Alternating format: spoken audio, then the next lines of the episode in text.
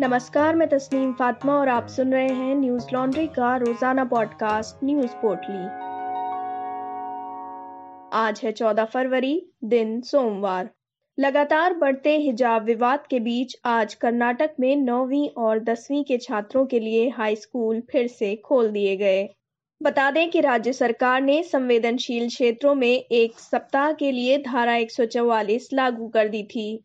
और विशेष समुदाय के सदस्यों से आश्वासन लिया था कि वे हिजाब विवाद को और आगे नहीं बढ़ाएँगे। मुख्यमंत्री बसवराज बोम्मई ने रविवार को कहा कि मैंने जिला उपायुक्तों और एसपी को आवश्यक सावधानी बरतने और शांति समिति की बैठकें करने का निर्देश दिया है।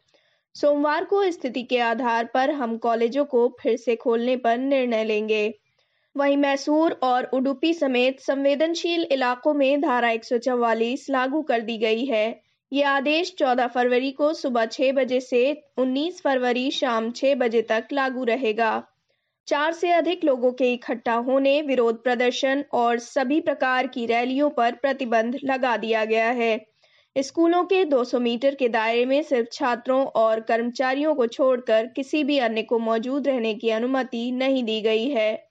टाइम्स ऑफ़ इंडिया की खबर के मुताबिक विभिन्न स्थानों में स्कूलों को ए यानी अति संवेदनशील बी यानी संवेदनशील और सी यानी सामान्य के रूप में वर्गीकृत किया गया है शिक्षा विभाग को सलाह दी गई है कि यूनिफॉर्म पर हाईकोर्ट के अंतरिम आदेश का पालन सुनिश्चित करने के लिए स्कूल के गेट और कक्षाओं में अधिक कर्मचारी तैनात किए जाएँ।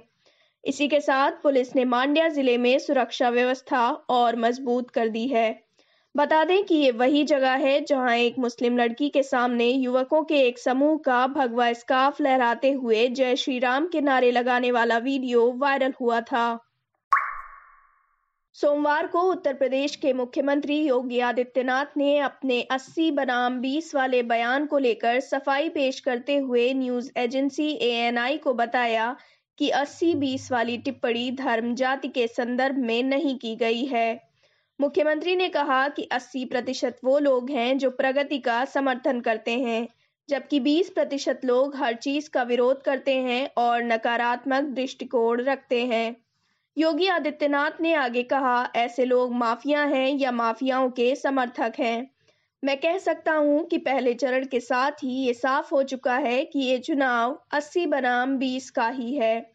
80 फ़ीसदी से ज़्यादा समर्थन बीजेपी को प्राप्त हुआ है, जबकि 20 फ़ीसदी उन्हें प्राप्त हुआ है जो वैक्सीन का विरोध करते हैं। उन्होंने कहा कि चुनाव ने 80 बनाम 20 की दशा ले ली है। डबल इंजन वाली सरकार प्रधानमंत्री के नेतृत्व और लोगों के आशीर्वाद से एक बार फिर सरकार बनाने जा रही है। समाजवादी पार्टी और बहुजन समाज पार्टी कांग्रेस परेशान हैं और पहले चरण के बाद बैकफुट पर हैं। बता दें कि उत्तर प्रदेश में विधानसभा चुनावों का आगाज़ हो चुका है। राज्य में पहले चरण का मतदान 10 फरवरी और दूसरे चरण का मतदान आज यानी 14 फरवरी को हुआ। अब तीसरे चरण की वोटिंग 20 फरवरी, चौथे की 23 फरवरी, पाँचवें चरण की 27 फरवरी, छठे की 3 मार्च और सातवें चरण की वोटिंग 7 मार्च को होनी है। मुख्यमंत्री योगी आदित्यनाथ ने हिजाब विवाद पर भी अपनी राय ज़ाहिर की है। उन्होंने कहा कि भारत की व्यवस्था संविधान के अनुरूप चलनी चाहिए। हमारी व्यक्तिगत आस्था और पसंद नापसंद को हमें देश और संस्थाओं पर लागू नहीं करना चाहिए। क्या मैं उत्तर प्रदेश में सभी कर्मचारियों या लोगों को बोल सकता हूँ कि वो भगवा धारण करें?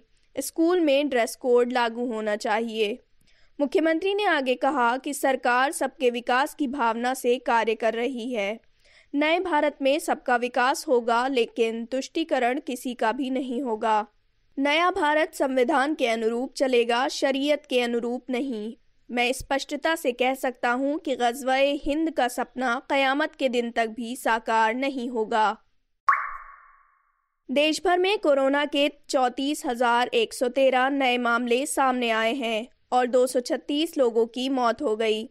इसी के साथ कोरोना के कुल मामले बढ़कर चार करोड़ छब्बीस लाख पैंसठ हज़ार पाँच सौ चौंतीस हो गए हैं और मरने वालों का आंकड़ा पाँच लाख नौ हज़ार ग्यारह पहुँच गया है। सक्रिय मामलों की बात करें तो ये चार लाख सैतालीस हज़ार आठ सौ बयासी हैं। वहीं बीते 24 घंटों में इक्यानबे हज़ार नौ सौ तीस लोग कोरोना से ठीक भी हुए। जिसके बाद कोरोना से ठीक हुए लोगों की संख्या बढ़कर चार करोड़ सोलह लाख सतहत्तर हज़ार छः सौ इकतालीस हो गई है। डेली पॉजिटिविटी रेट तीन दशमलव एक नौ फ़ीसदी और वीकली पॉजिटिविटी रेट तीन दशमलव नौ नौ फ़ीसदी है। देशव्यापी कोरोना टीकाकरण अभियान के चलते अब तक कुल एक सौ बहत्तर दशमलव सात पाँच करोड़ कोरोना वैक्सीन लगाई जा चुकी हैं। दिल्ली में घटते कोरोना मामलों के मद्देनजर आज नर्सरी से आठवीं तक के बच्चों के लिए स्कूल खोल दिए गए। दिल्ली सरकार द्वारा जारी किए गए आदेश के मुताबिक नर्सरी से आठवीं की कक्षा में पढ़ने वाले विद्यार्थियों के लिए 14 फरवरी से स्कूलों को खोला जा रहा है, जबकि 7 फरवरी से नौवीं से बारहवीं कक्षा के बच्चों के लिए स्कूलों को दोबारा खोल दिया गया है। वहीं स्कूलों में बच्चों, शिक्षकों और अन्य लोगों को कोरोना के नियमों का पालन करने के लिए कहा गया है, साथ ही हर समय सामाजिक दूरी बनाए रखने का भी आदेश है। दिल्ली सरकार ने आदेश दिए हैं कि स्कूल सुनिश्चित करें कि उच्च माध्यमिक वर्ग के छात्र कक्षा में सौ फ़ीसदी उपस्थिति दर्ज कराएँ, साथ ही पाठ्यक्रम को भी समय से पूरा करें। केंद्रीय बोर्ड सीबीएसई ने 26 अप्रैल से परीक्षा आयोजित करने की घोषणा की है। भारतीय अंतरिक्ष अनुसंधान संगठन इसरो ने सोमवार सुबह पाँच बजकर उनसठ मिनट पर radar imagining satellite, earth observation satellite शून्य चार को आंध्र प्रदेश के श्री हरिकोटा में सतीश धवन स्पेस सेंटर से लॉन्च किया। इसी के साथ दो और छोटी सैटेलाइट, इंस्पायर सैट वन और I N S two T C भी लॉन्च की गई। ये इसरो का साल 2022 का पहला लॉन्च मिशन है, जिसकी 25 घंटे की गिनती रविवार को शुरू हुई थी। ये satellite polar satellite launch vehicle P S L V C five two के ज़रिए लॉन्च की गई है। ये पी एस एल वी की चौवनवीं उड़ान होगी। बता दें कि ई ओ एस शून्य चार को कृषि, वानिकी, वृक्षारोपण, मिट्टी की नमी, विज्ञान और बाढ़ मानचित्र जैसे अनुप्रयोगों और सभी मौसमों में उच्च गुणवत्ता वाली तस्वीरें प्रदान करने के लिए डिज़ाइन किया गया है। इसके अलावा I N S two T D में थर्मल इमेजिंग कैमरा मौजूद होने के कारण ये उपग्रह भूमि की सतह और आर्द्र भूमि या झीलों के पानी की सतह के तापमान, वनस्पतियों और तापीय जड़त्व के आकलन में सहायक साबित होगा। गौरतलब है कि ये एस सोमनाथ की अध्यक्षता में अंतरिक्ष एजेंसी का पहला मिशन है। एस सोमनाथ ने जनवरी में इसरो के अध्यक्ष और अंतरिक्ष विभाग के सचिव के रूप में पदभार संभाला था। इंडियन एक्सप्रेस की खबर के मुताबिक सोमनाथ ने अपनी टीम का धन्यवाद दिया और कहा कि ये उपग्रह देश के लिए बड़ी संपत्ति है। हम बहुत जल्द पीएसएलवी के अगले लॉन्च के साथ फिर वापस आएँगे। केंद्र सरकार ने चौवन चीनी ऐप्स को भारतीय नागरिकों की निजता और सुरक्षा के लिए खतरा बताते हुए बैन करने का आदेश दिया है। इकोनॉमिक टाइम्स की खबर के मुताबिक ये सभी ऐप चीनी प्रौद्योगिकी firm Tencent, Alibaba gaming firm NetEase के अवतार हैं, जिन्हें 2020 में बैन कर दिया गया था। इलेक्ट्रॉनिक्स और आईटी मंत्रालय ने ये कहते हुए नवीनतम प्रतिबंध के आदेश जारी किए कि ये ऐप चीन में भारतीयों के संवेदनशील डेटा को ट्रांसफ़र कर रहे थे। मंत्रालय ने गूगल के प्ले स्टोर सहित शीर्ष ऐप स्टोर को इन एप्लीकेशंस को ब्लॉक करने के निर्देश दिए हैं।